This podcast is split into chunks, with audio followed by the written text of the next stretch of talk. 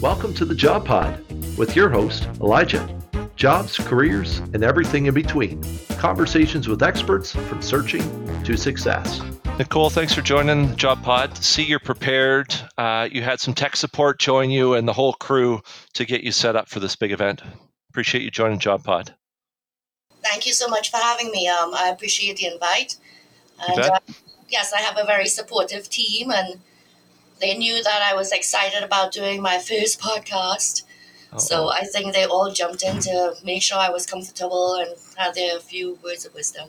So I'm trying ready. to I'll give you all the tough questions uh, first time, and and then uh, maybe they'll. Uh, you, I picture you all at some point getting around, get around a break, or when you're waiting for uh, parts to come in. Uh, maybe you'll hollow around, listen to Nicole and how she does as uh, the representative of Island Elevator. What do you think? Good idea. No.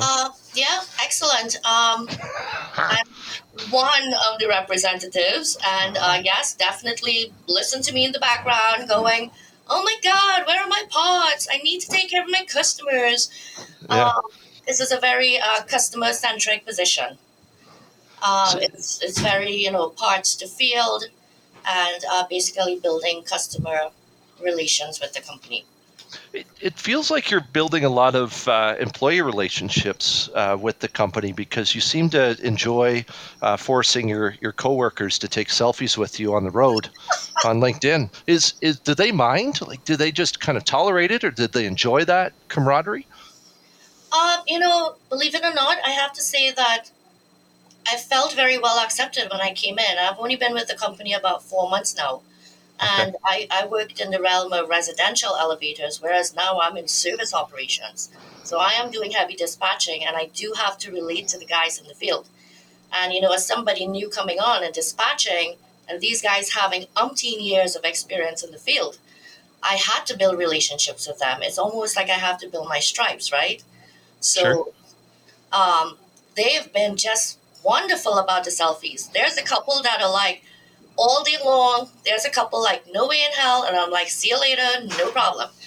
Uh, it's never a pressure. If they are happy to take it, great. I have a nice picture I'm going to post uh, a little later.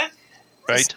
Wonderful company gave everyone a honey baked ham and a nice gift card to a supermarket, and uh, some of the guys were willing to play along and take a picture with the ham.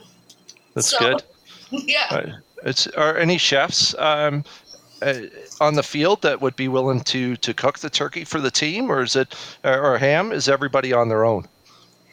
Um, it's funny you should say that. I think everybody's on their own, but I overheard one of the technicians telling another one this morning, "Hey Cliff, I'm going to drop my ham off at your house, right? Like last year, and you're gonna, your wife's gonna cook it for me, right?" Like, "You guys are too funny." Um, I actually am not going to be here for Thanksgiving. I'm I'm going to be back home in Trinidad, so Mm, my ham's going to have to wait. Uh, we actually don't celebrate Thanksgiving in Trinidad, but I'll celebrate it when I come back. Sure. And um, I probably shouldn't say this on air because some people are going to be like, don't like anymore. Um, I'm not a turkey girl. I'm just Oh. not. You're splitting teams here. This I is uh. is ham okay? Do you, do you particular food that you like to celebrate uh, whenever you celebrate? Definitely ham. Um, Trinidad is Yeah. big on ham, Christmas time. You know, a lot of people do ham for Easter, but uh, Trinidad is big on pork, period. Yeah. So turkey is not something that I think is very rampant there. Honestly, duck, yes. Oh, yeah. um, but definitely not turkey. We can be friends then. Um, will I uh, remove you from my? Will you get rid of me from your friends list if I say pineapple is okay on ham, or is this no, no way? Pineapples weird? on ham? Yeah. Yeah, is that strange for you? That's Maybe the that's a- only way to do it. Oh, good. So we're Oh just God. Canadians here aren't the weird ones. That's good. No, I feel you better. You have to score the ham. You have Yeah. to put your pineapples, your cloves, and then Yeah. you have to stick a little cherry with a toothpick in the middle of the rings of pineapples. That's how you do a ham. Sounds like heaven. How is uh, if if Cliff is trying to to get people to cook the ham? Is is it um, more of a uh, don't want to say family. That's not you have your own families, right? But it sounds like a good vibe, good people, good teammates. um, you get along. Um, and I'm wondering if it, it's it was harder uh, to start off at this team, you know, being female, right? And that's always a question I have. There's usually male centric jobs, I guess, with the heavy trades and the, uh, and the things that not everybody likes to do. Did you find any struggles, or did you just kind of jump in, share some ham, and you're off to the races? uh, first of all, I have to correct only that Mike wanted Cliff to cook the ham because he'll oh. kill me when they hear this. Um, and then, second of all, um, I have to say, I did not face that much hair, and I was apprehensive. Um, yeah. My last company that I worked in was also an elevator company, but prior to that, I worked in stone fabrication uh, as a project manager. Now that was my first real taste of getting into some sort of a construction industry. Okay. Um, that was male dominated, and uh, I want to say yes, I was younger, less experienced, less um, sure of myself personally. So stepping into that role was difficult. I've kind of built it over the last eight years where I feel a lot more grounded in my knowledge and uh, basically in my ability to um, relate and identify with people. So I think I kind of brought that here with me. Uh, I may not have as much product knowledge, but the attitude that I have that I just want to learn. I want to see, I want to touch, I want to feel. Um, you know, they're telling me a car shut down. I want to know why. I would jump on Google and look at things. Um, and then I'll spew things out, you know, like, how do you know this? Because I'm interested. I look, I learn, I ask questions. Um, and I think that that has gone a really long way towards, you know, it not being almost gender bias in my role in what I do. And that's so, certainly easier to earn respect, I guess. If you take the time to care about what they do, they're going to repay that, right? Oh yes, absolutely. And uh, you know, just as you know, we're building empathy from the office standpoint in the field of what these guys are facing every day, and you know, just the importance of what they actually do and how much they impact, you know, our clientele. On the flip side, now when we have our monthly operations meeting, and I am able to address the service guys and some of the things they do or don't do that could in turn um, you know help the flow of things better in the office. Because i feel like we're the field support staff. So um, it's empathy building both ways. And right. i feel so much of a almost connectivity uh, between both. So when everybody is together it's a team. Everybody's talking to everybody, everybody's laughing. It's not like, you know, the office people are standing on one side of the room and the, the technicians are standing on the other side. It is totally not like that.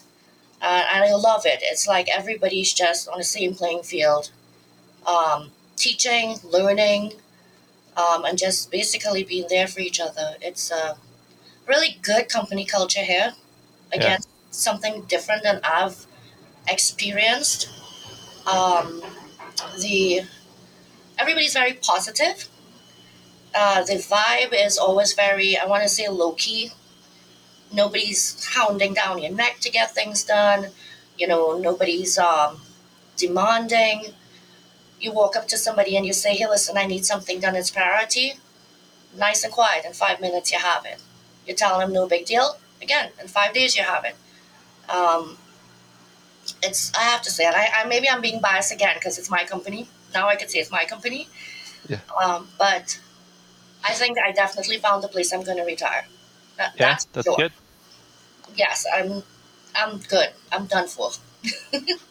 is is there a difference between project manager um, and operations manager for you? I know you used to work at Northeast as a project manager, and for people laid off and you know getting creative about what they're looking for. Uh, is there similarities, differences between the two types of jobs? Um, you know, they definitely are. And the thing that I've learned is that titles carry very different weight in different companies.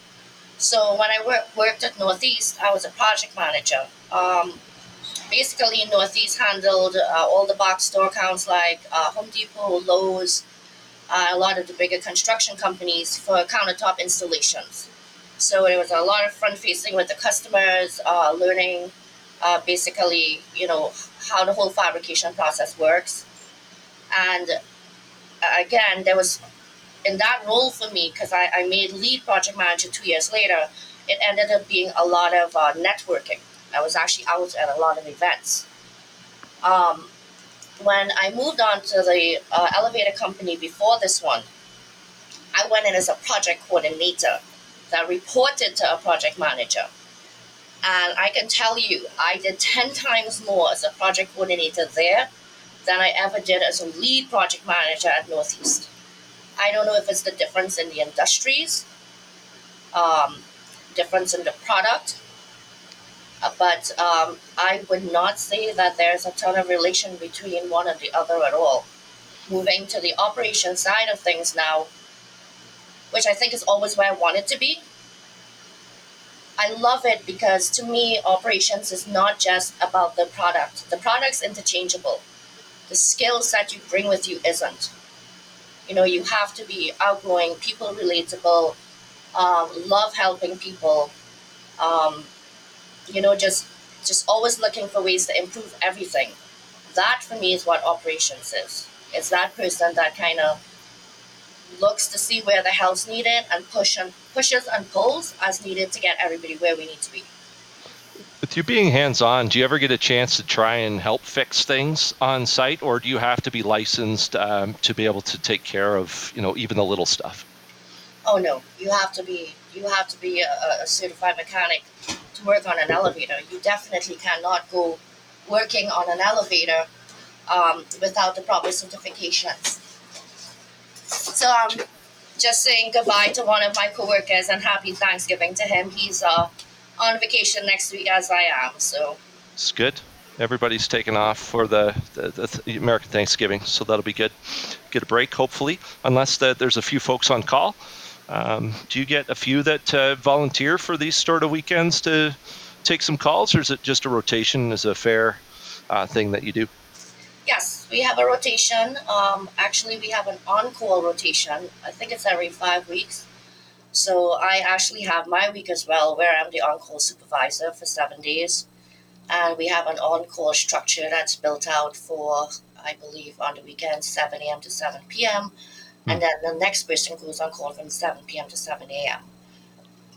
Um, during the week, it's from 4 p.m. to 7 a.m. the next morning. So Right. um, I was so nervous the first week. I, I don't think I my phone was never an inch away from me. I turned up the notifications so loud Yeah. that you know I, I jumped out of my sleep. I was petrified that I was going to miss a call. Now Uh, you sleep. You don't sleep with the phone under your pillow anymore. No, it's, it's it's gone to the foot of the bed now. Yeah, it's a little further away. volume, so uh, my poor husband can sleep. Yeah. Um, but I, I had to get used to the fact that yes, calls will come in, but if it's uh, a serious call like an entrapment, then the answering service is going to page me. Um, so now that I've become more comfortable knowing that I'm not going to miss something, I managed to get some sleep. Do you find there's a lot of pressure uh, to get uh, elevator up and running, especially you know in big cities? Well, um, Island Elevator, we only work on Long Island. We don't do the city under five hours. Okay. Um, I guess it really depends on, on the nature of the problem. You know, I've I've dispatched um, technicians where they've gone to call the doors are sticking, and it's simple something as simple as the uh, rubber mat they have in the elevator got jammed in the door, or the the door tracks, the sills are dirty, and and something was jamming up the doors. And yes, occasionally you're going to, you know, those situations where there's a leaking seal um, and you got to replace it. And you know that could be a eight hour team thing. You got to get measurements on the parts in. And then of course there's always shipping nightmares these days.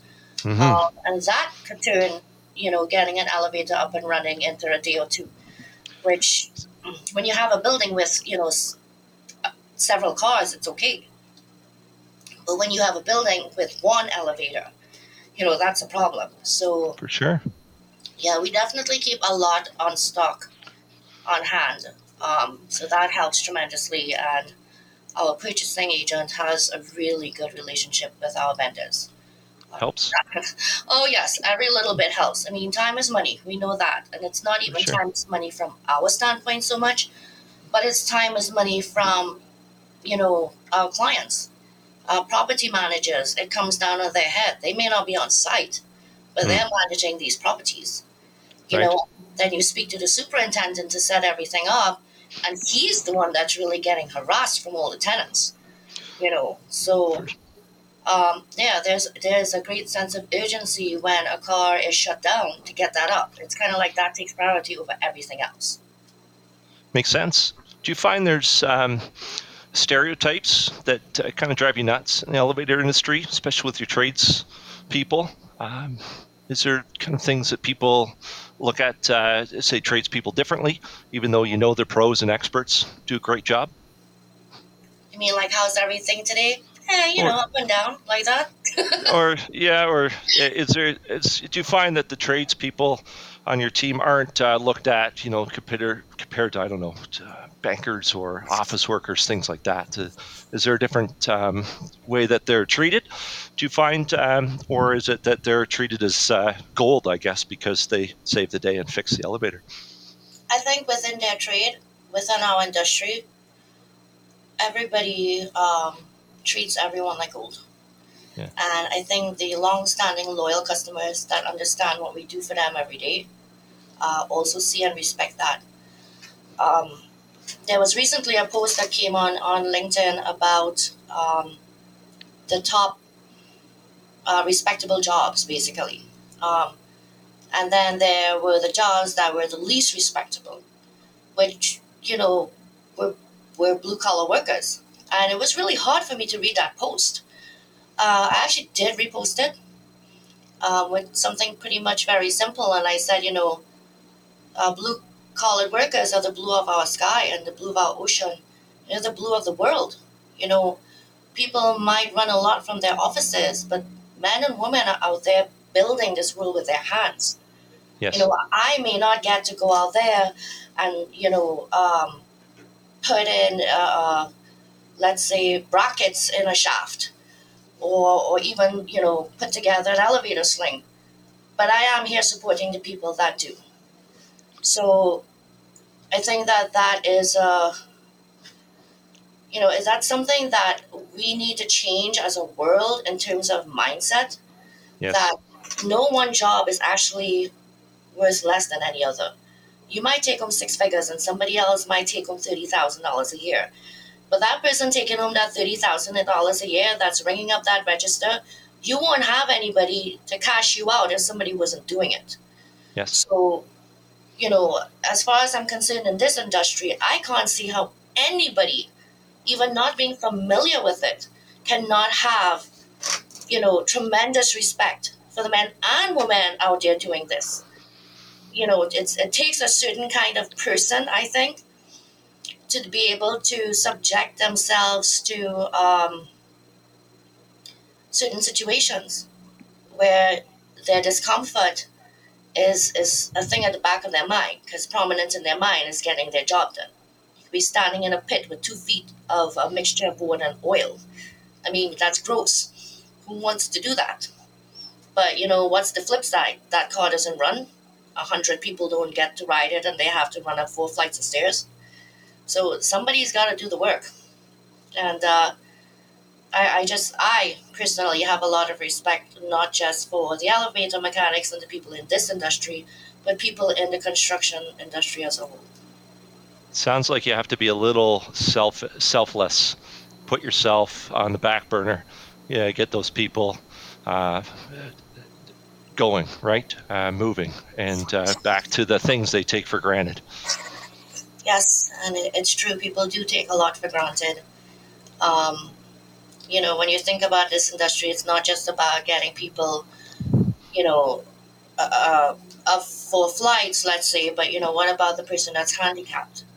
You know, what about the person that's living, you know, um, in a building and, and they have an elderly one with them? So, um, incidentally, I actually have customers that call in and tell me, I need you to get here to fix my elevator because my, my dog rides it. listen, I'm no one to judge. I have a dog and I love him to death. So if it's important to you that your elevator is working, so your dog could go upstairs with you, I'm completely fine with that. But um, this this this you know this trade's never going to go anywhere. No. Uh, the world's running out of room. Where you think we're building, we're going to build up. So there's always going to be a need for what we do. Jobs, careers, and everything in between. Conversations with experts from searching to success.